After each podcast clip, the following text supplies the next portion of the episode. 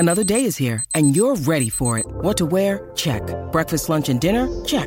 Planning for what's next and how to save for it? That's where Bank of America can help. For your financial to-dos, Bank of America has experts ready to help get you closer to your goals. Get started at one of our local financial centers or twenty-four seven in our mobile banking app. Find a location near you at bankofamerica.com slash talk to us. What would you like the power to do? Mobile banking requires downloading the app and is only available for select devices. Message and data rates may apply. Bank of America N A, member F D I C. If you've got a thirst for knowledge that never quits, Bright Side podcasts are just what you need. Whether you're into recent discoveries, space exploration, true stories, or useful tips for self-improvement, psychology, gadgets, or just your day-to-day routine, there's something for everyone.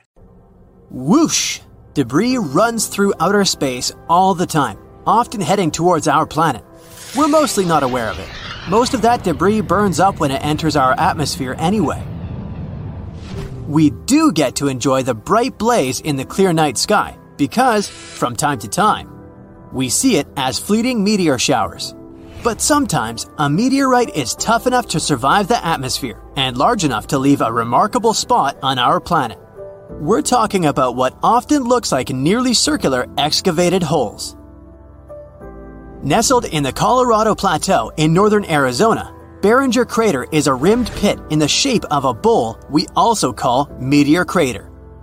It's relatively young since it formed only fifty thousand years ago. There was this enormous iron meteor that hit at eye-watering speeds of up to twenty-six thousand miles per hour. It exploded so hard that the meteorite excavated an amazing one hundred seventy-five million tons of rock.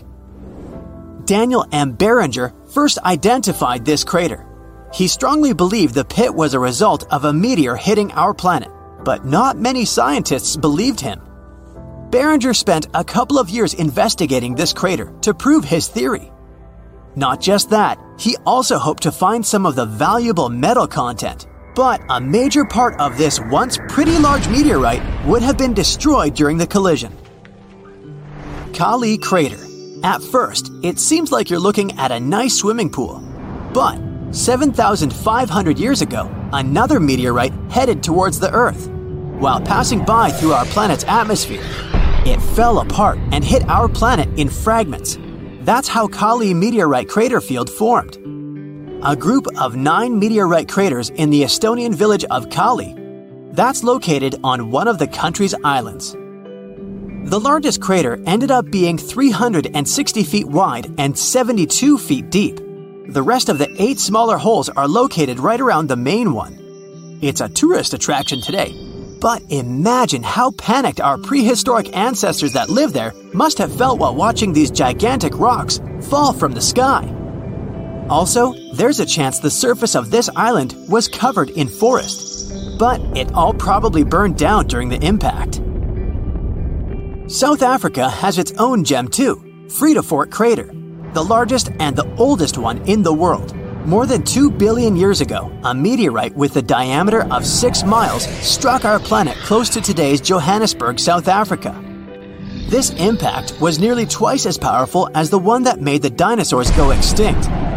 Almost right after the meteorite hit the ground, the crater formed. The hole shallowed and widened as the rock below began to rebound. Plus, its walls collapsed. The meteorite that hit this spot was probably six to nine miles in diameter. If a celestial object that hit the Earth is bigger than zero point six miles, it could have effects on the global level. So this one probably caused fires across the world.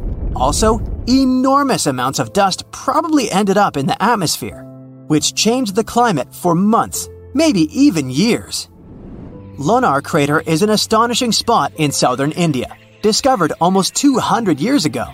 The pit lies within a large plain of basaltic rock left over from violent volcanic eruptions in this area, which happened sixty-five million years ago. Scientists even thought it was a volcanic crater at first, but soon they realized it was the result of a strong meteor impact up to fifty thousand years ago. Look how specific basaltic rock is. And Lonar Crater is the only one formed in such a type of rock. There are trees all across the lower crater hills. And you can find a couple of interesting species over there, such as chinkra, peafowl, and gazelles.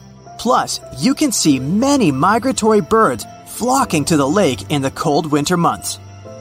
Yep, there's a lake there, and it's both alkaline and saline. In twenty twenty, it surprised the local people because it changed its color to a rosy pink. It seemed unusual at first, but then scientists discovered such a specific color was the result of a growing population of a specific type of salt-loving microscopic organisms that produce such a pink pigment. This place is important for Indian mythology too, which is why there are multiple temples around the edge of the crater.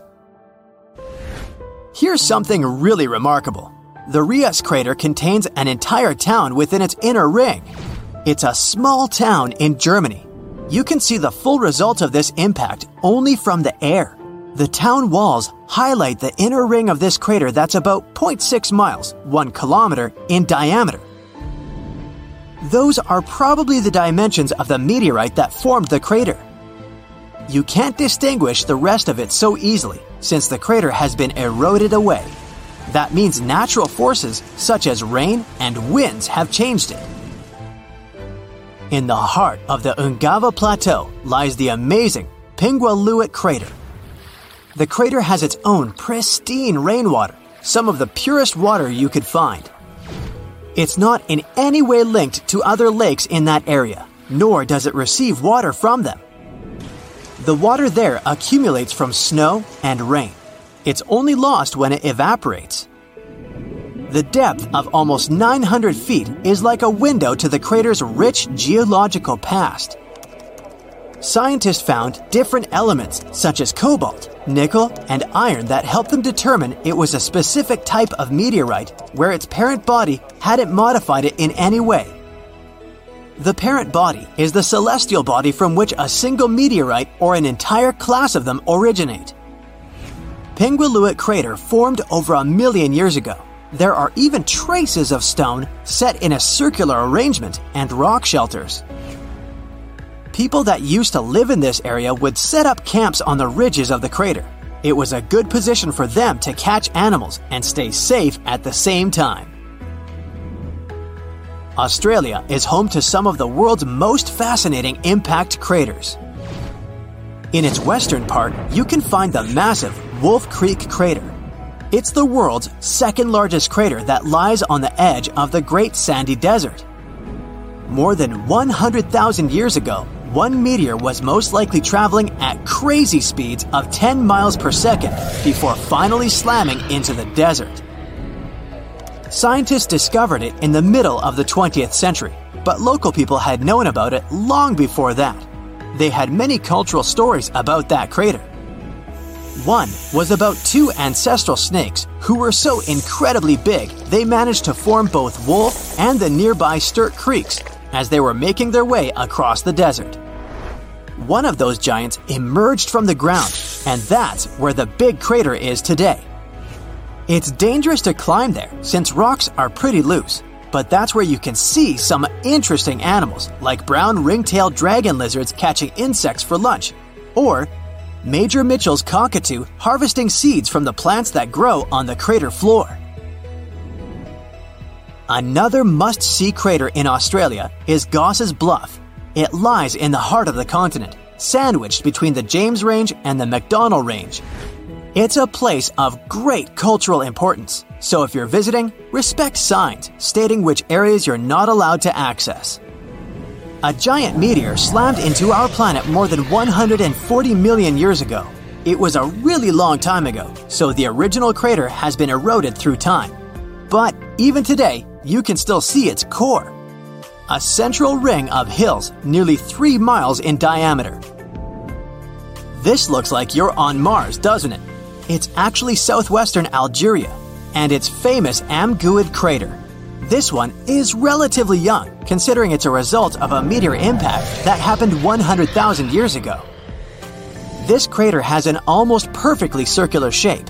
Its center is unusually flat because of the type of soil at the bottom and the fact it's tightly compacted.